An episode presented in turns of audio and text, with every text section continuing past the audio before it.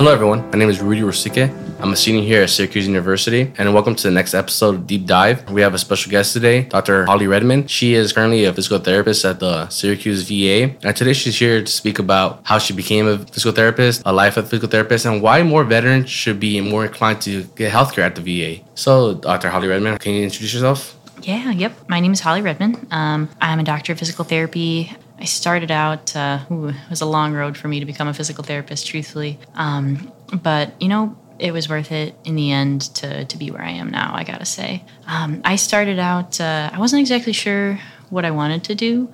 I started at the University of Rochester, and uh, initially I picked neuroscience. And then I realized that I, I like working with people. I like like being able to see what I am doing. Um, the like minuscule details of it weren't for me. And uh, honestly, I didn't see enough like direct application. I could work on like research for 10 years and never really see the result of that. But when I'm working with like patients, you see them get better. And I started doing my physical therapy shadowing and I saw people get better and it was magical to me. So I thought, okay, that's that's my path. So I ended up transferring. Um, I went to SUNY Brockport and I studied XPhys and psych. XPhys just because I wanted to learn exercises to help people get better and psych because I wanted to be able to um, come at it from like a cognitive perspective, like how to get people to stick with their plans, how to get them motivated. I ended up working in cardiac rehab for a little while and uh, doing cardiopulmonary stuff. Um, so working with people who are recovering from like heart attacks and uh, things like that. And uh, then I got into PT school and I went to upstate for that. I spent some time doing personal training, teaching group exercise, like while I was a student, and uh, ultimately got hired uh, at an outpatient practice in Cortland. Um, I worked there for a year and then got picked up by the VA, uh, which was like my greatest blessing. Wow. So, where'd you go to school? I went to I started at U of R and then I transferred to SUNY Brockport for U of R? undergrad. Yeah, uh, the University of Rochester. Yep. And then um, I transferred to SUNY Brockport, and truthfully, that was a great decision for me, just because at U of R they had classes that were like 300, and at um, Brockport my classes were maybe max of 40 people, so I felt like I could really ask questions and like try things instead of just sitting in a lecture hall. Um, and I did my master's uh, at Wake Forest University, and then my doctorate in physical therapy at Upstate. A, a long road. yeah, cool. So, do you have a military background in your family, or why did you choose to work at the VA? You know, I wanted to work at the VA even when I was an undergrad. I just, I really saw it as working with the most deserving people because everybody is motivated to do things for themselves, but not everybody is motivated to do something for someone else or for someone they've never met. And like to me, working with people who have at some point said, like, I'm going to give it all for my country, uh, really seemed like it was the most meaningful population. So, both my grandfathers were veterans. So, initially, I thought I might join the military. I did ROTC for two years at Brockport, and at the time, I really loved it. But I thought I also might want to go into teaching and become a professor. So, I didn't commission. And, uh, you know, I wouldn't change anything that I did, truthfully, because I love where I am now. So, you know, maybe in another life I would have gone that route, but I can't take it back. Yeah, it worked out pretty well for you. Yeah. Yep. Yeah. So um, I have had multiple surgeries with VA. I had physical therapists in California here, and most of my experience at the VA has been pretty fantastic. In every company, there's bad workers. So I had my fair share of bad workers at the VA as well. But why do you think there's such a bad stigma at the VA? Oh, that's tricky. Um, you know, I think that part of it is just that things were different in the past than they are now. And like times have really changed. But people hear stories of like, oh, like, you know, their uncle or their friend or like, you know, a family friend or a coworker that like got bad care. And, um, you know, it's, it's pretty unfortunate that that stigma is out there because working at the Syracuse VA, I have incredible, passionate coworkers, and like the doctors really care. And you know, you know when somebody has your best interest at heart. Like you know when someone's listening to you. You know when they're going, you know, above and beyond to get what you need. And I think that you know wherever you go for your care you got to listen to that. Like, is this person listening to me? Like, did they ask you about your own goals? Like, are they just checking off the boxes? Did they really take their time to do a thorough exam? And, you know, if you're finding that they're not, ask for a different provider. Um, I know we we've talked several times about like being your own advocate, and you know you have to be like the driving force behind your care. You know we touched on that something that's kind of hard for for veterans to do, um, and for a lot of people to do. But truthfully, like you got to be the squeaky wheel at times. um, if you're not getting you know the imaging that you feel like you need or like the support and you know follow up call them again. I, know it's sometimes you feel like a pain and it's it's difficult to say hey like i already called about this like you know want to make waves but you got to do it and like keep your own records as well. So it's easy for like records to fall through the cracks. Um, you know, maybe you give it to one provider, but it's not uploaded into your full chart, and then other providers can't see it. And truthfully, that's one of the best like things about being at the VA is all of your records are in one place, all of your care is in one place. Like if you have a note from another provider, I can reference it, I can see your imaging, I can compare it to you know what you had in the past, and like I think um, I would really encourage like other veterans to, to come to the VA for that purpose alone, just because all of your care is in one place. Makes perfect sense. And um, like you said, like veterans have to advocate for themselves because no one else will at this point. We're not in no more. We don't have like a leader that tells us like what to do and how to do it. Like, we have to do it ourselves. I'm not saying doing it ourselves is hard for us, but not making something work is hard for a lot of veterans. The doctor is not doing his job. It's on me to make it work. Yeah, if you feel that way, ask for a different provider. And you can definitely ask for different provider at the VA. Right? Yes. Yep. Yep. If you feel like you're not clicking with any one of your providers, whether it be like your primary care, your like, you know, podiatrist, massage therapist, ask for someone else. It's totally okay and you know you know when you are working with somebody who feel you feel like they get you. And like you know I, honestly whether or not they're listening to you is huge. Whether they remember what you say whether they documented you know your goals and like what you're personally working towards as opposed to just like a general outcome measure or a number um, you know they remember your name. And like you feel comfortable telling them whatever you need to. You know when you get that feeling with like a friend. And you should kind of have um, a sense that your provider like cares about you in a professional way as well and like you have an open relationship and like they're going above and beyond for you. One of the best examples i have is like if you ask a question and your provider says like oh well that's not my department you know? Mm-hmm. That's that's not somebody who's really going out of their way and like you know trying to get you the best possible care. You know somebody who really has your best interest at heart is going to say let me find that out for you you know? Let me call this department. Let me put in a note to contact that provider and have them reach out to you I'll set up your appointment. I'm going to recommend this for you. And like they're making really specific connections and uh, kind of guiding you and like setting up the path for you to get, you know, the other services that you might need. So you touch on it a little bit. What kind of services does the VA provide? Oh, we got it all, truthfully. Um, you know, from a, a PT standpoint, if someone was coming for PT and I see that they need massage, I can recommend them chiropractic, like some sort of custom shoe inserts. If they're having an issue with their blood supply or vasculature, like we can we can recommend it. We've got a lot of services too that they don't have in the community. For instance, if you went to outpatient PT, they wouldn't be able to do iontophoresis because that involves medication. But here, I can have your doctor quick sign off on your note, and I can do that like um, steroid treatment to relieve inflammation. We can issue you biowaves or do shockwave treatment. We can do dry needling, ultrasound. There's a lot that we can do as providers at the VA that I wouldn't be able to do in the community. If we if you need equipment, I can try to issue it. If you need a foam roll, if you need any type of bands, if you need a Theracane, like whatever whatever you need, a cervical pillow even if you're having neck pain, like we can get it for you. And that I that I really like because there's nothing worse than like say you know you're working in the community and you see somebody that you know has fallen six times that week and they need you know a specific type of device so that they're not going to trip over their toes and you can't just give it to them. Whereas at the va we got it. I mean we've issued custom bicycles to people who you know want to get back to biking. We've issued like robotic legs to people who've been like shot in the spine. Like we've got we've got everything. And you know if it's um if it's something that can help someone we'll give it to you. Like we want to see people get better and like that's the best part of the job is seeing somebody kind of get back to what they want to do accomplish their goals being able to live their life to the fullest again. I mean that's like the definition of health to me is being able to like live your life in the way that you want to. No that's fantastic.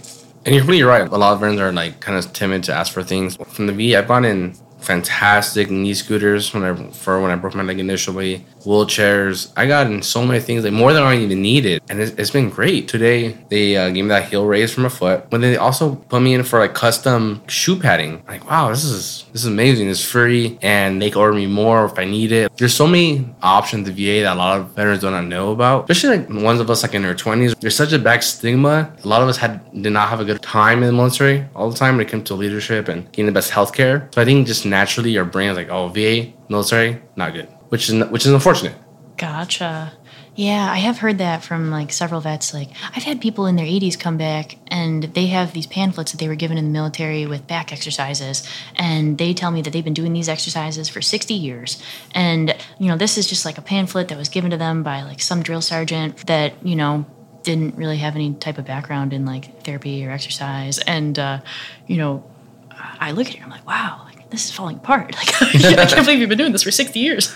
Yeah. and uh, yeah, yeah, I think, uh, you know, we have great training at the VA, like really great training. And I don't know that everybody who's directing you in the military has that same kind of training. You know, I think you you're given enough training to accomplish the mission and do what you need to do, but is the mission always um, in the best interest of your health? Perhaps not. You know. So, from my experience in the military, I was in a submarine, and so I can't speak for everybody. I know from my experience and a lot of other uh, civil veterans here on campus I've spoken to, the mission always came first. 100% of the time, you as a person, your mental health, your physical health didn't really matter. That was the bottom line.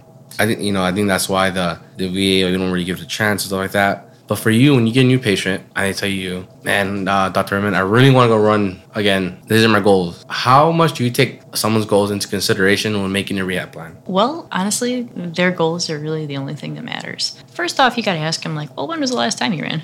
Because sometimes I'll get people who like haven't run in 30 years, and usually the therapy goal is to get them back to what they were doing before the injury. So you know, uh, if the person was walking like around their block three times a day, that's that's typically what your return to what, what your return to goal would be. But you know, you like being an athlete, we want to get you back to what you were doing like right before you had your injury. You know, so you gotta you gotta listen to people because also, where's their motivation if you're not working towards their goals? You can't just tell somebody, all right, like this is going to be your goal, um, and expect them to you know do exercises every day to work towards that. No way. Like people aren't going to work towards a goal that they're not coming up with like from within.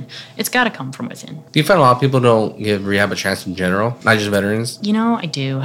And uh, that's part of why I love working with the veterans, truthfully. Um, when I worked in the community, a lot of the people who I was seeing had never exercised or they hadn't, you know, done any type of like physical activity since like high school gym. And they didn't enjoy it back then. So, like, to tell them now, like, all right, like, you got to start doing exercises like every day, at least every other day. And they're in pain, like, they, they don't want to do it. All of the veterans have at one point in their life, like, gone through basic, they've exercised, like, they know what it's like to commit to a routine and to like push themselves if I say that you know this exercise is going to help them, they most of the time will say like okay.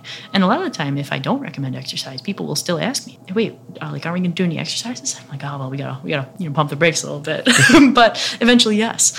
And you know, typically, um, according to the research, like exercise is always going to be your best treatment. Sometimes exercise in conjunction with something else, but I, I really got to say, like, that's a, a huge difference in mindset between working with just general people in the community and with the veterans. It seems like most of you do have the attitude of what do I need to do to get through this, which will take you so far. And by community, you mean like care in the Yeah, just general population. and like at local hospitals, local therapist centers, and whatnot, right? Yeah. One of the biggest things too I found in the community because I'm interning there right now is like they don't really give anything for free. Never. which is like heartbreaking when you see someone who can't even walk and they the best time they walk is with the physical therapist with all the equipment and they're like all right go buy this now like this guy this person may not be able to afford this you know or they have two visits and they need like six weeks worth of rehab but they only have a handful of visits that were approved by insurance that sucks Yeah, A lot of people can't even make it to PT. Like they don't drive or, uh, you know, they have poor vision, they don't have a car. And, you know, the DAV will take you to therapy if you need it as a vet. And if you need, you know, any any piece of equipment to walk, like we'll give it to you. And we'll train you on how to use it. We'll make sure that you can lift it into a vehicle. Like if you can't We'll give you a scooter. like, uh, if you need a stair glide to get up to the second floor of your home, we got you. A ramp, sure like whatever you need to really like live your life to the fullest i mean we'll try to make it happen um, how long have you been working at the va i've been there for three years now. So it's a pretty short amount of time but have you seen any difference of like newer veterans coming in? Yeah yeah. We see people of all ages. Uh, before i started at the va i was a little bit bummed because i thought i wasn't going to see many women. And i was like, like kind of going to see a lot of older adults. And you know what? I see people like as young as mm, probably 23 or so. So you're i think the youngest that i've seen. And it's awesome. I mean the younger vets are coming in with such confidence. You know they a lot of the time will like come in and they'll have like specific questions that they want to ask me and like very specific goals that they want to work towards. And like they're like just super driven people. I love that. It really brings like an enthusiasm to the clinic that like sometimes I'm, I'm the one bringing the the energy to the session and the younger vets will bring it. They'll be like all right I did this you know I did I did what you told me to do but I also did this. What do you think about this? And like they're bringing me different ideas. It's it's fun. I I gotta say I love love when I have like the younger vets coming in, especially the student vets, because you know a lot of the time like they'll pick my brain and like challenge me, and uh, it just makes it fun to talk to somebody who's like passionate about what they're doing. What do you think has changed that tide of younger people going in? I think in Syracuse it's probably the proximity, like with the VA hospital being so close to the university, and also like maybe word of mouth, like hearing about the good experience of another student vet, persuade somebody to check it out that hadn't in the past. I have had a couple people come through and say, "Hey, like my friend recommended you," and like you know they want you specifically, and like that's always really nice. You know, we we're all wonderful. I gotta say, like any every one of my coworkers, um, you'd have a great a great experience with, but it it does warm your heart to hear that you know one of your former people has said, "Hey, you should go and have therapy with Holly."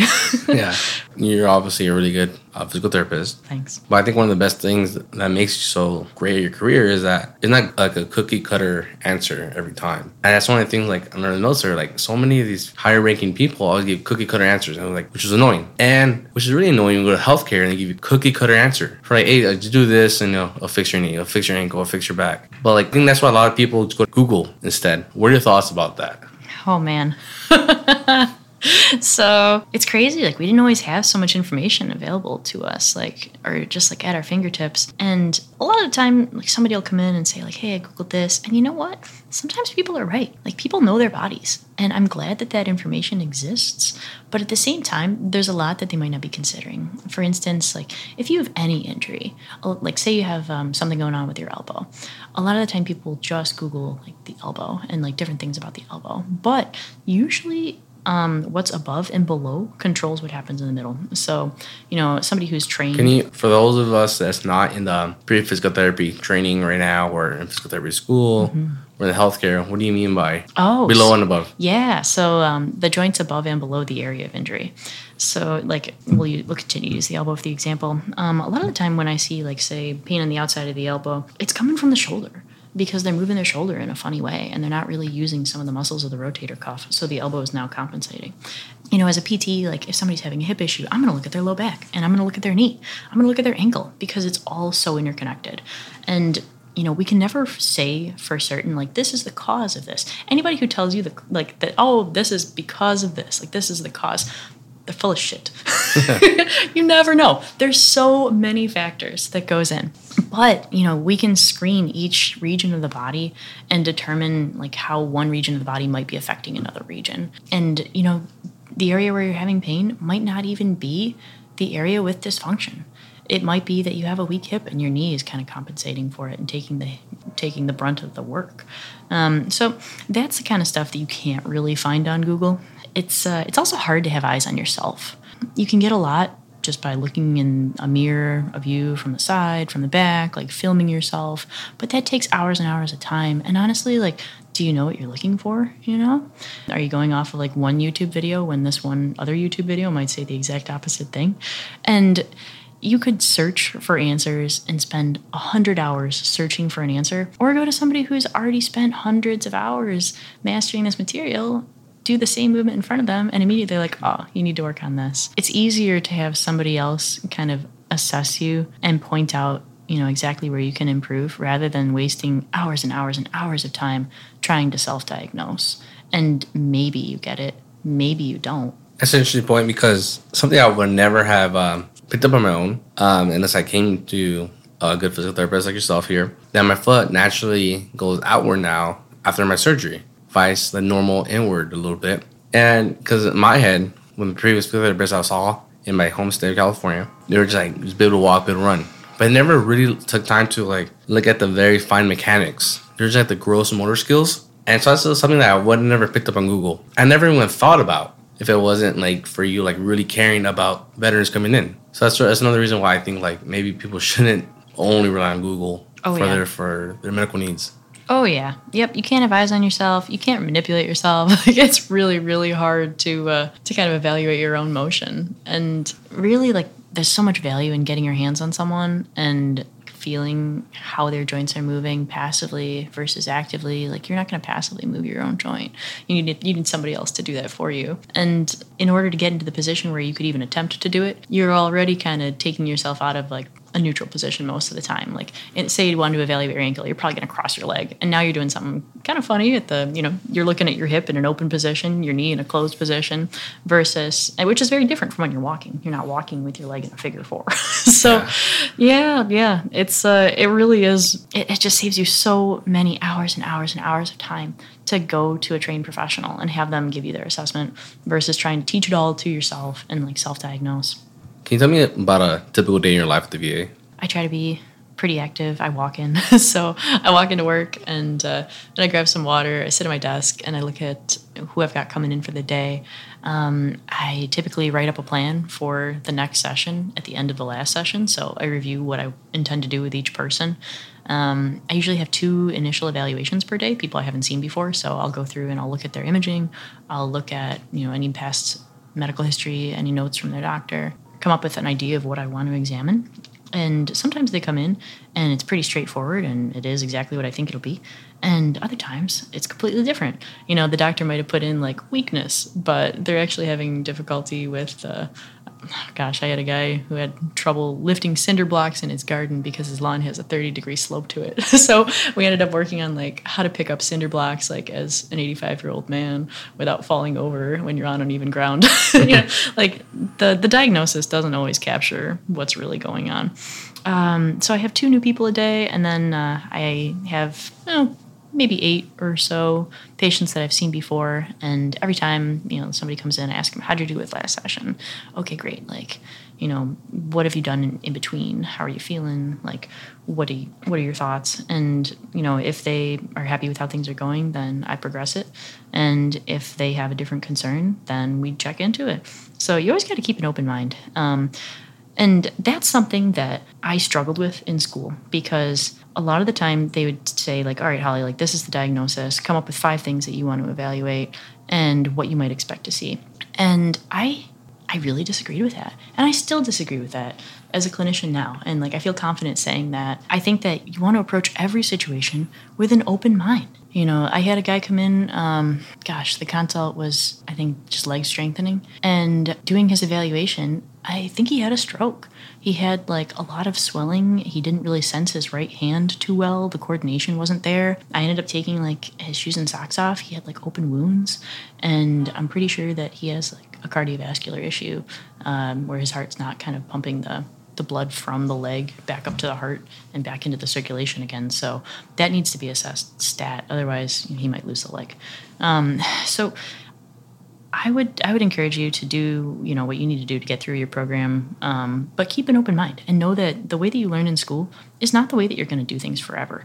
You're going to take a piece from everything, and you always want to keep an open mind and not just expect to see like something. Uh, a lot of the time, you know what you expect to see will be there, but a lot of the time it won't, and you you're going to miss what's really going on if you go in expecting something to be there. So you brought up a good point about school. I think it's easy when the doctor's already like a doctor and they kind of forget their time as a undergrad and grad school. What would you say to someone that failed a class, a test, like and they're like losing hope? Like what would you tell them? Oh, I would tell them I've been there. Uh, not enough people talk about failure. And that, I don't know. I don't know why they don't. I think they think it's embarrassing. But truthfully, like the people that you see in, you know, any any position um, where you're looking up to them, you know, anyone who's like really worked their way up, they've failed more than anybody else. And the most confident people will talk about it. I failed so many times. And you know what? It made me better. It's normal and it's gonna improve whatever you're trying to learn. My gosh, I wouldn't be half the clinician that I am now if I hadn't failed as many times as I did. And you could almost think of like failure as the goal. Like the quicker that you fail something, the quicker you can learn from your mistakes and then learn how to do it better the next time. Like failure kind of points you in in, the, in a better direction than you were headed the first time. I mean, say you say you spend like so much time like thinking and thinking and thinking about how to do a problem rather than just attempting it, seeing what happens, and then trying again in a different way. It's, I mean, honestly, the, the more that you fail, the better. And you learn from, you know, you learn what not to do through failure. I, I failed, uh, let's see, I got a C, a C plus, I think, in chem. And you know what? I took it over the summer. I put all of my efforts into like chem just that one time because that wasn't an area of strength to me.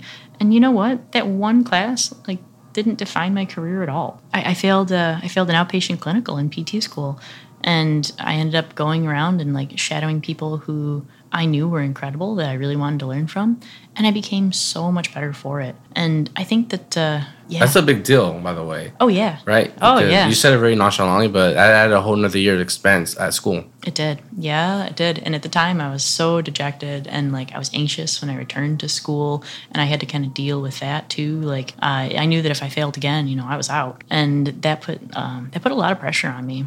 So, oh man, I did everything from like meditating to like over preparing to, you know, trying to just be like incredibly grateful towards my professors so that they could see, you know, how much I wanted to be there. I, I put in hours and hours and hours of time like trying to trying to kind of make up for the failure. And, you know, I learned so much as a result of it that I wouldn't have learned otherwise. I never would have done any of the shadowing. I never would have worked at Upstate Hospital where I worked in like a trauma center. Gosh, I never would have taken like multiple continuing ed courses that I took to try to improve where I thought my weaknesses were. And I used those techniques all the time. It ended up being a, a good experience. At the time, I would have told you it was like the worst year of my life because, you know, I wanted to be a PT so bad. And here I hit this huge stumbling block. But I gotta say, I wouldn't I wouldn't be nearly as skilled as I feel I am now if I hadn't failed and then I hadn't sought out those extra learning opportunities. How important do you think confidence is in this career? I feel like confidence is huge in any career. And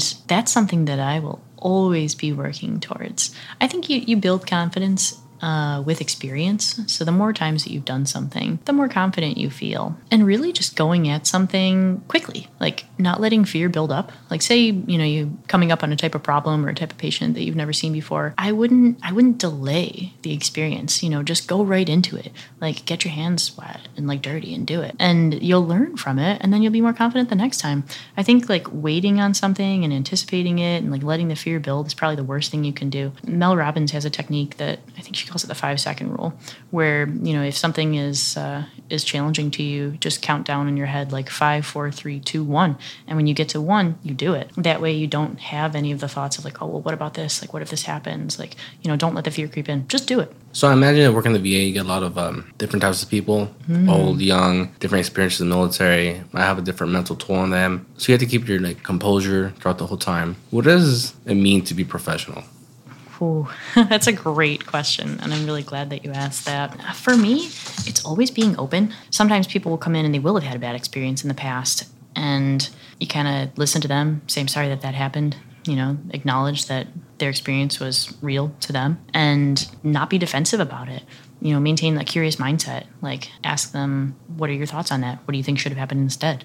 You know, what are your goals coming in today? And, uh, and also i think that you got to recognize that when you're at work you're at work. A lot of the time like you know we all have stuff going on in our personal lives. True professionals are able to set that aside and focus on the person in front of them. You know they're coming to you they're taking time out of their day they trust you with sensitive information. Like you got to give them your full attention and your best and leave whatever is going on in your personal life at the door. When you're at work you're at work and you got to be given 100% to your people Well, yeah, that makes a lot of sense. Thank you. So you talk about PT school and how hard it was, and obviously, like a doctor program is very tough. Just like you know, law school or any other graduate programs are very tough. How important do you think exercise is during these rigorous moments? huge huge oh initially when i was in pt school i would do these like marathon blocks of studying and you know what i probably got the most out of the first 40 minutes out of like the four or five hours that i was there and uh, I, I was fortunate i had a friend mike who told me like holly no you got to make time for exercise because you're going to come back physically tired but mentally refreshed and that is so true. You know, exercise is one of the building blocks of, of mental health. Like, you're going to release endorphins, you're going to relax more, you're going to be able to focus better after you've moved your body. And I would also break that up multiple times throughout the day if you can. the the old theory was like, oh, you work out once a day and you're good, and that's not exactly true. you know, more and more people are seeing the negative effects of sitting, and as a student, I was never able to walk on the treadmill and study. I don't know about you, but um, I did so much sitting, and now the research is kind of showing like that you gotta you gotta get moving multiple times a day if you're sitting that much, even if it's in like a 10 minute block. Like take a quick walk you know go do some stairs. You could pull up a youtube video and do something for even five minutes but move your body drink water. I mean you really got to kind of take care of yourself. Um, I don't know if you're familiar with like Maslow's hierarchy of needs, but you you need to take care of yourself like physically. You need to give your body good food. You need to you know sleep, uh, get in the sun. Like all of that has to really be taken care of first before you can work on like self actualization and getting you know to be where you are as a person and becoming like you know your best self. Like all those basic needs need to come first, and being a student comes after that. So just go back to your work environment a little bit. Myself and other veterans have had experience where sometimes we get looked down upon at the VA. Like they'll talk to us like if we're like dumb or something, or like, how do you not know this? Have you, in the mindset of a doctor at the VA, sometimes you guys like forget like wow we're talking to people who've deployed talking to people who've done some really awesome things for the country especially like the older veterans, like Vietnam, as when they're older, sometimes it's easy to forget like who they were. They're like badass dudes, and so, it gets me kind of aggravated sometimes when I hear some other veterans. They might not be the best advocate for themselves because they don't really have a background in health. The moment I started school here and learning more about health in the examine the health and exercise science, I've been able to ask a lot more in-depth questions because I know what to ask now. I know when someone's telling me something like I'm not saying I know more than a doctor yet, but I know when someone's giving a cookie cutter answer. It's true. Yeah. And someone without a degree or pursuing a degree in the health field, they might not know. Yeah. And so they're like, oh, I guess that was a dumb question. I shouldn't have answered it. Uh, From a doctor point of view, like sometimes it's easy to forget like who your population is, even though you work at the VA hospital. Boy, you know, I always try to come at it from the perspective of how I need to learn it best. So I'm a, I'm a super visual person.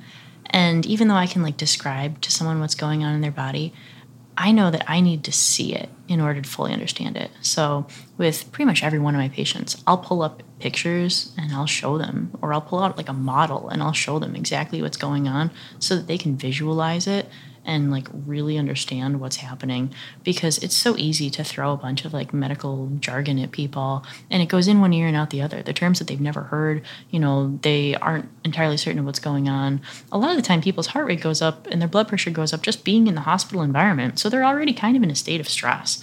And you know, if you just throw a bunch of jargon at them or just give them an exercise and don't explain to them what's going on, number one, like, where's the trust? You know, you haven't explained to them what what's what's happening.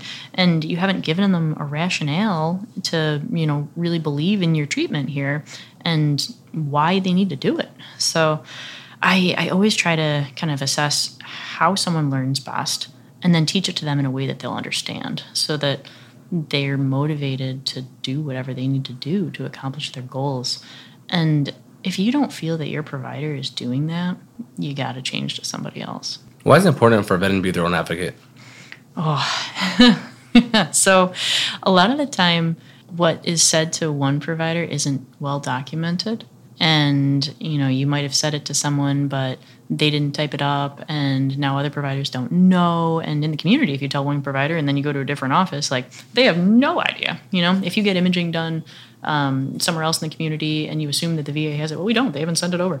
So you need to, number one, like give a thorough history every time that you see a new provider so that they know exactly what's going on. And also, you gotta you gotta be the squeaky wheel. It's easy to have someone give you that cookie cutter answer, and you know when you're hearing the cookie cutter answer. You know the person hasn't spent a lot of time with you. They haven't really listened to you. They haven't touched you. If, if they haven't touched you as a physical, if you know if they haven't put hands on and felt what's going on, like, well, you know you know when someone's doing a thorough exam, and if they're not, then you gotta you gotta advocate for yourself. You gotta say hey like i'd like you to check this out. I'm concerned about this. And like also keep your own records. If you if you have imaging done somewhere get a copy of it. That way it's not just like lost forever. On that topic i'll yeah. just say um so i've been to multiple vas in multiple states now and the common misconception is that every va talks to one another and it's not. If the vas are not in the same region they will not talk to one another. So you need to almost apply again to the new VA hospital start your, get your primary care, go in and get any extra side care you need. When I say side care, I mean not not that's a side thing, but like just like not your primary care, like physical therapist or massage therapist or podiatrist, what do you even need? So that process may not always be the smoothest, but stay with it because it will be worth it. You don't need to do anything with your old one. When I went from California here, I called the local one here and said, I need healthcare here. They didn't ask any questions about the California one. And the person you might get might not be good at the job when you come make the call. Stay with it, leave messages, call back because it is worth in the long run. When I got out, I had, I had no intention of breaking my leg, but it happened. So you never know when you need it, especially in a new state. You don't know anybody. Get the VA healthcare. If anything goes wrong, hooray, they're there. So you talked about being professional. You talked about how veterans need to be advocate. You talked about your path to PT a little bit. You talked about how it's okay to fail classes or tests, and you know it doesn't define who you are. Right. So I think a lot of veterans come in and they're really kicked ass in the military, and they're like, I'm gonna do the same thing in school, and it's very hard. It's really hard to compete with someone who's 18, who just out of high school, who took chemistry a year ago, and the veteran has not taken chemistry in like five years, four years, and now we're expected to know the same. But it's okay f- for you to struggle a little bit. You failed a whole year in PT school, and you're still a fantastic PT here. If you're a veteran struggling, I struggle many classes here. I study all the time, ask for help. Like Holly said, be your own advocate. And I go around, I speak to a lot of students, and I speak to a lot of people. Like, I need help, I get it. At the VA, if you need help, ask, you will get it. There's a plethora of programs there for you that will help you. All you have to do is ask, which is very hard for a lot of people because this is not the military anymore. The VA is not the military. I've been playing times with United Healthcare in my submarine just because someone's lazy. I had a huge back problem in the military, and I put in the paperwork to go. They told me they'll see me in three months. I was like, what? No, this is ridiculous. So out of pocket to the chiropractor, and they helped me. A day later, about I paid them out of pocket like 500 bucks for 10 sessions, but I paid out of pocket. And then three months finally came uh, for the military to see me, I went, and they saw me for like 20 minutes. And I'm like, all right, I'll see you again in three months. I was like, no, dude, I'm done with you. And I told him I received way better health care than you out there out of my own pocket because your system sucks. It was my last six months in, so I didn't really care anymore about making connections. But it's very unfortunate, but I just want to emphasize that the VA hospital will help you. Not every VA hospital is the same. Some places, some departments are better than others, but there are some fantastic doctors and staff at the VA hospital. You should just give them a chance. A lot of people stop coming to therapy too soon. Uh, and this is something that know, we've talked about a few times, um, especially since you had said that you know you felt bad for like coming for a long time. But Yeah. no, no, you gotta. Building strength takes time. Recovering from injuries takes time. Learning a new motor program, all of it takes time. We see this. We see this really frequently with uh, with especially ACLs. Like you know, people um, people will commonly like tear an ACL or sprain an ankle, and they'll go back to sport like once the swelling is gone or something, or like after like six months. Like you know, when they're like, yeah, I can run again. But you know what? They have half the strength in the surgical side that they did in like the non-injured side, and you really have to keep coming for long enough to make change. And a lot of people, they're like, eh, it feels okay now, or like, eh, my pain's like a two, but they really still have underlying weakness. So you, you really gotta, you know, keep coming for a long, long time and do, you know, make sure your therapist is doing tests to compare to your non, your non-injured side, you know, because ultimately the goal is to kind of get you back to what you're doing on the other side. The other side is going to be the best indication of what's normal for you. So um, make sure that you're with somebody who isn't just looking at the injured side; they're also looking at your your good side and comparing. Something I find that a lot of people don't ask, and it took me a long time to ask this question: What are the long-term effects of an injury? Because easy, like I can run now, I can walk now. Like when I first got here, when I first met you, like a month into, it, I was able to walk fine, but I my strength was nowhere near what the good side is. And today, it's still not. It's way better. It's a lot closer, but it's not the same. And I think working to the long term goals should be your ultimate goal. You don't want to be like 50 years old and can't walk because the injury you had in your 20s. One hundred Yeah. percent. You want to, I know we don't really think about it, but like when you have grandkids, you want to be running around with them. Go to the baseball games, play catch with them. You mm-hmm. know, you don't want to be that guy that like, oh, my back hurts, I can't go with you, grandson, granddaughter, because you want to to be with people. You want to have fun, and so like be your own advocate. Just like Dr. Redman says, like really care not just about the immediate relief, but the long term relief as well. So see all the programs you possibly could need. Yep. And I think that goes to speak to the concept of like choosing yourself. It's it's really easy to um, to show up for other people. You know, like you asked me to be here today, I'm here, it's easy to, you know, make commitments to other people and to follow through with them. But sometimes it's harder to make commitments to yourself. And you got to kind of recognize that whenever you are saying yes to someone else, you might be saying no to your own goals. Um, so it's important to get clear on your goals and to plan out what you want to do for you. That way, you know, you can say no if you need to to requests from other people. Um, every time you're kind of saying yes to someone else, you might unconsciously be saying no to your own goals. So it's it's important to get clarity on what your goals are, and even if you're not entirely sure, like I know we've touched on this, like not everybody knows exactly what they want to do when they go to school, and and that's okay. Just like choose the path that gives you the most options. Then. Would you say someone that's having a struggling between paths right now? Ah, choose choose the path that gives you the most options, and know that you're not always going to be the same person. Um, I think sometimes people fall under the illusion of permanence. It's called, where you think you're going to be the same person your entire life. And that's not true. You know, there's going to be like many, many versions of you that grow and change and are interested in different things. And, you know, one career path that you're choosing, your day is going to look the same forever well, maybe that's not the right one. Maybe you want to choose the career path that gives you a lot of different options and like movements, you know, in different directions where you could be working on, you know, this one year or like in a couple of years you could change projects. Like I would I would give yourself um, the path that leads to the most choices. That way, as you grow and change, you know, you can change up what you're doing too. How important do you think mentorship is? Huge huge. I am only the clinician that I am today because I've had excellent mentorship. And I really sought out those mentors.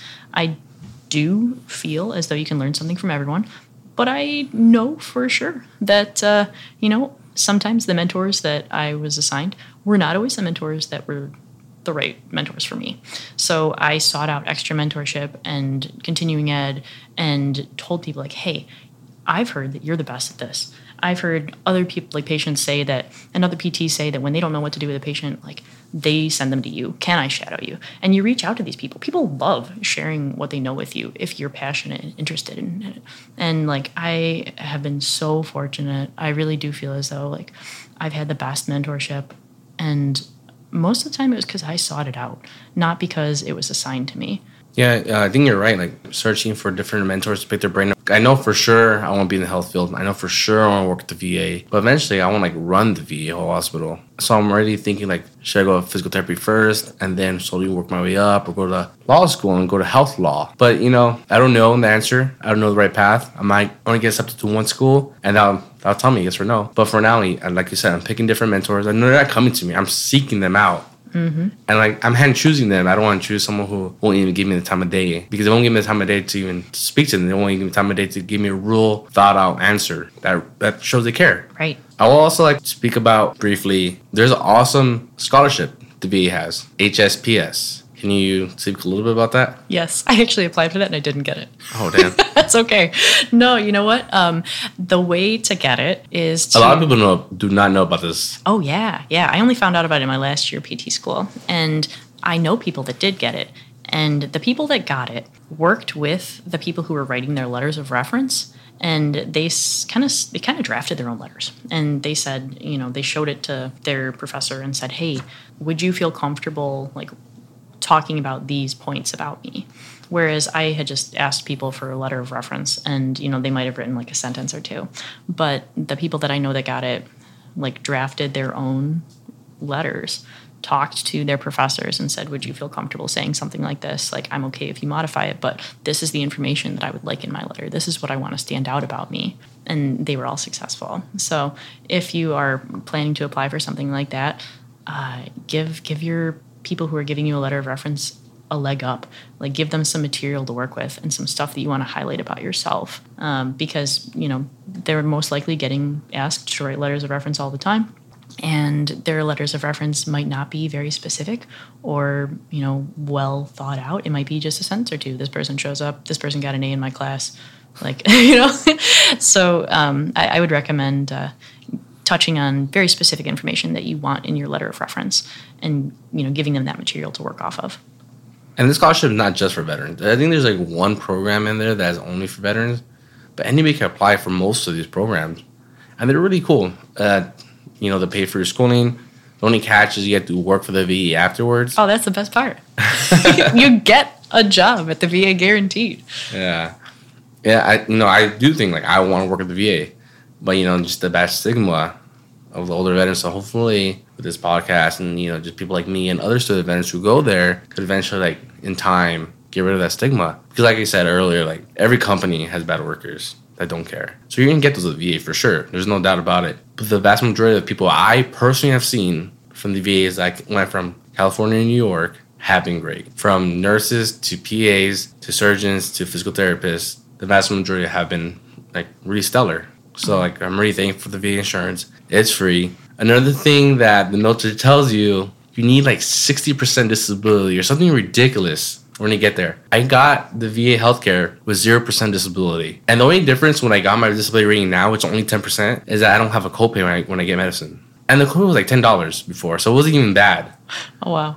So, and I got a, I got like a three hundred dollar check one time for all of the copays like I paid for. I got a return from me once I got ten percent. So, I highly recommend getting VA healthcare, even if you don't have any disability. I had multiple surgeries for free from from a surgeon in San Francisco that specialized in ankles. If I was getting like outpatient care or like community care, there's no way that would have happened. So, guys, girls, highly recommend VA healthcare. Hear it from Dr. Redman herself that she truly does care about every single person that goes in there. I have seen her for over a year now. And when, when she first started speaking about like my ankle, like different little techniques, I was like, this is ridiculous. I should be like jumping or running right now. And but in time and more I learned of myself in academic world, she was right. Like I could see it now. I could see the long term effects really helping, really progressing. And it's been fantastic. I cannot emphasize enough. If you have the ability to go to VA healthcare, go. It's worth it just to have it in your back pocket, just in case, if anything else. And give them a shot if you need it. It's also a lot easier to go there if you do apply for disabilities because, like Dr. Redman said earlier, they all speak to another. This system all talks. So all your notes are in one spot, which makes it awesome and easier for you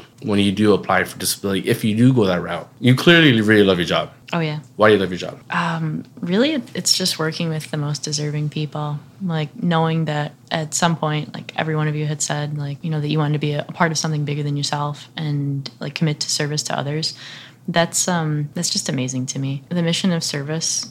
Uh, that's that's that's where it is. When you uh, when you're a part of something like bigger than you and you know commit yourself to like doing good for other people that's where like the universe comes in to support you truthfully. Like that's if you're if you're out for yourself and you're just working for you like you don't get that kind of support. But being able to work with people who have said you know i'm gonna i'm gonna devote myself to service like come what may like that's that's just amazing. I get to hear the most incredible stories and connect with the coolest people I really do love every day. And, you know, at the VA, I have the resources to give people the tools they need to really thrive.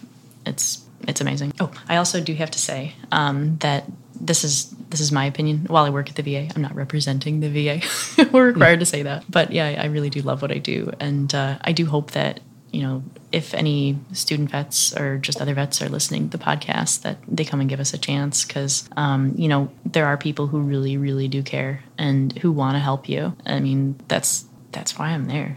It's I, I do think that I, I could probably work in any other setting and i would never want to like i'm i'm living the dream being able to serve the most deserving people Yeah, we, we definitely appreciate you and you care, your care factor every day. Because I was with you for 30 minutes, and then immediately when I'm in the elevator, waiting for the elevator, I hear you with the same exact motivation for the next person. I'm not the only student veteran that I've heard that too. Other student veterans here have mentioned that, and that's awesome. Like you don't only do it to like the younger student veterans, but you do it to all the veterans that are walking. And you're the same motivation, which we feed off of. Like, yeah, let's do this. Like, let's go get better. Let's go rehab. Let's go, you know, run, jog, whatever it is. Let's do it. Oh, and yeah. we super appreciate it. oh, thanks And, for uh, saying that And like Dr. Emmett said, if you don't have that uh, healthcare provider that you feel that way about, do not be embarrassed, afraid to ask for a new one. I remember the first time I asked for a new one, I was like, I was really timid. Like, man, like, is it me? Am I not doing the best I could do for the situation? But no, like, if you need a better person, just do it. So not everybody's good at their job. You do not have to be their guinea pig for that. You were a guinea pig for a long time in the military. You don't need that anymore. You have a voice. You are a real person, and you should go act like it. You are. You should be treated like a human being. You didn't even be treated like the way you were. I understand that everybody had a same experience in the military, but if you didn't have the best experience, you do not need to carry that along with you forever. You are a human being. You are worth a good provider. You deserve a good provider in all departments of the VA. Yep, shop around. And there's nothing wrong with you don't even have to drag the person and say like this isn't what I you know I didn't like this and this and this. Just say you know I didn't really connect with that person. I'd like to work with someone else next time. And you could even ask like who do you recommend? Who does everybody love? You know, and like, Oh, wow, and yeah. they'll tell you. And also too, um, this is this is a trick from um, How to Win Friends and Influence People. But if you really feel like you know there's only one person that you know you've got one option and they're not really doing the job that you would hope that they're doing, you can say to them, you know, I've been coming here now for you know such and such amount of time. I know that you've always done a good job for me, and I really really appreciate that. And I'm hoping you know to get this out of today. And like I know that you know because you've given me good care in the in the past, I trust you, and I, I know that we're going to make this happen. And a lot of the time, when people hear that like you feel that they've done a good job for you in the past, then they'll uphold that standard in the future.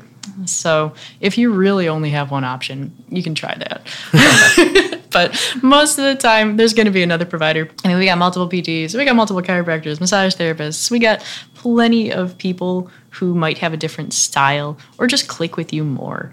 And uh, and that's that's okay. You got to shop around, find the provider that works with you, that you feel like you can you know really connect with, and and it's a back and a forth. They're listening to you, they're talking with you, they're giving you the amount of time that you feel like you need to to understand you. Yeah, uh, and then on the veterans, I would say like be patient because sometimes I would say most of the time your doctor is not a veteran. So when you say we're like I was on a submarine, I was doing whatever, or I was in a helicopter, and instead of saying helicopter, you say this random ass name, they don't know what you're saying. So just be patient, speak to them because a lot of times they're not veterans and they're there to help you. But like just because you had like a bad fight before or bad experience before, go with the open mindset and really like give your effort because they're gonna give your give your best effort because they're gonna give their best effort to you. And if you find that's not, not happening, like Dr. Holly said, shop around. But most of the time they will help you, as long as you help yourself as well. Well, thank you so much for coming. I super appreciate it. I think you put a lot of good information out. A lot of veterans will will benefit from this.